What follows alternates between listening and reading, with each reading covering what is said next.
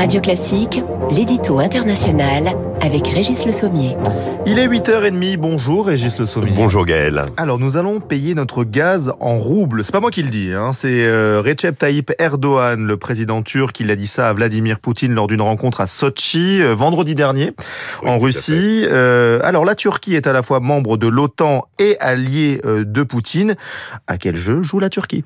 Alors oui, c'est un accord en plus signé de coopération dans le domaine de l'énergie. Donc c'est, vous savez, souvenez cette, cette affaire de payer ses importations de, de gaz et de pétrole en roubles. C'était une manière pour Vladimir Poutine de contrer les sanctions prises à l'encontre de son pays à cause de l'invasion de l'Ukraine en imposant le rouble dans les, dans les transactions face au dollar et à l'euro.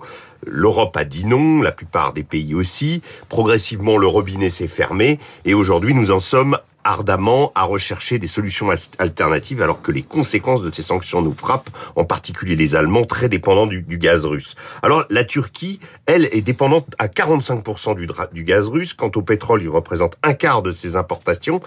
Euh, en fait, donc, elle vient clairement de, signifier qu'elle se ralliait à Poutine, mais ce n'est pas le plus important. Le plus important, c'est que, en fait, la Turquie profite d'une crise internationale pour jouer son jeu et se placer comme un intermédiaire incontournable aujourd'hui dans les relations internationales. Elle a fait un sacré bout de chemin depuis quelques années, et en particulier, son président Recep, Recep Tayyip Erdogan. Erdogan qui avait aidé euh, d'abord l'Ukraine, on pensait qu'il s'était racheté, voilà qu'il recommence à faire le jeu de Vladimir Poutine.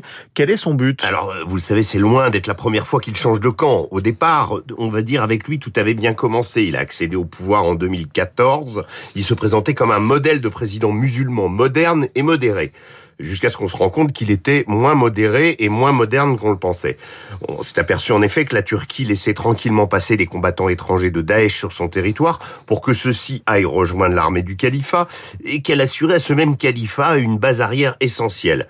Ensuite, subissant le flot des migrants syriens en conséquence de la répression de Bachar el-Assad, la Turquie se mit à pratiquer un chantage avec l'Europe, menaçant d'ouvrir les vannes de l'immigration. Elle choisit aussi d'intervenir dans le conflit libyen, de prospecter les eaux territoriales de la Grèce à la recherche d'hydrocarbures avec des navires de guerre, provoquant presque une bataille navale avec un bâtiment de la marine française. Elle a aussi pris pied en Afrique où elle dispute allègrement les contrats aux Français dans leur précaré du Sahel, sans parler de son combat acharné contre les Kurdes à Afrin en particulier en Syrie, la répression contre ceux-ci sur leur propre territoire, de son rôle dans l'expulsion des Arméniens au Haut-Karabakh par le biais de son allié azerbaïdjanais. Je précise que cette expulsion continue d'ailleurs aujourd'hui tous mhm. les jours. Mhm. Euh, on en était presque de, euh, rendu à se demander ce qu'un pays pareil pouvait bien faire dans l'OTAN et quel point commun nous, occidentaux, pouvions bien avoir avec lui. Alors ce nouveau rôle de la Turquie est-il le signe que nous sommes en train de voir naître sous nos yeux un nouvel ordre mondial? Eh bien oui, en quelque sorte, la, la, Turquie va encore et toujours plus loin. Elle poursuit ce cavalier seul et stratégique. Depuis le début du conflit en Ukraine, elle a affiché d'abord, hein, on l'a dit, un soutien à Zelensky. Elle a fourni ses fameux drones Beraktar, plus au nom du business d'ailleurs que les des valeurs, on l'aura compris.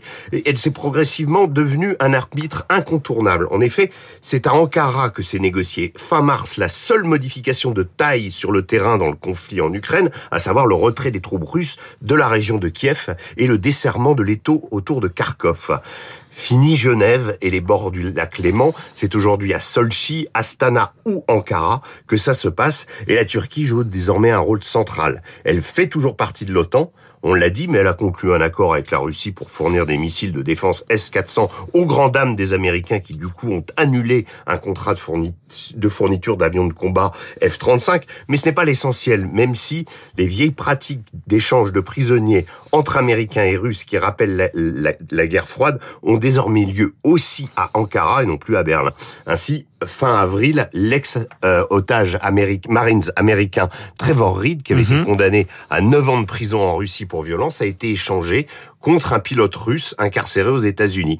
Il est possible que l'opération d'ailleurs se renouvelle pour la basketteuse, vous savez, cette eh basketteuse américaine Britney Greener, et c'est sans doute encore par Elle est accusée de trafic de drogue. Hein, euh. Tout à fait. Mais si elle est libérée, puisque les, les, les Russes et les Américains ont dit qu'un échange de prisonniers était possible, c'est sans doute à, Ankara encore que ça se Ah Donc ce choix d'acheter son pétrole en rouble est une nouvelle provocation d'Erdogan à l'encontre du camp occidental. Ça montre toute la duplicité du personnage évidemment, c'est une décision qui satisfera Vladimir Poutine. Ainsi, la Turquie, de pays paria, est devenue en quelques années une sorte de plaque tournante des échanges Est-Ouest et le nouveau centre de la du monde diplomatique. Euh, vous savez, euh, Gaël, du temps de l'Empire ottoman, on qualifiait la Turquie de l'homme malade de l'Europe. On peut dire ne peut que constater que cet homme aujourd'hui est rudement en forme. C'est une belle formule. Merci beaucoup, Régis Le Sommier. On se retrouve demain à la même heure sur Radio Classique avec plaisir.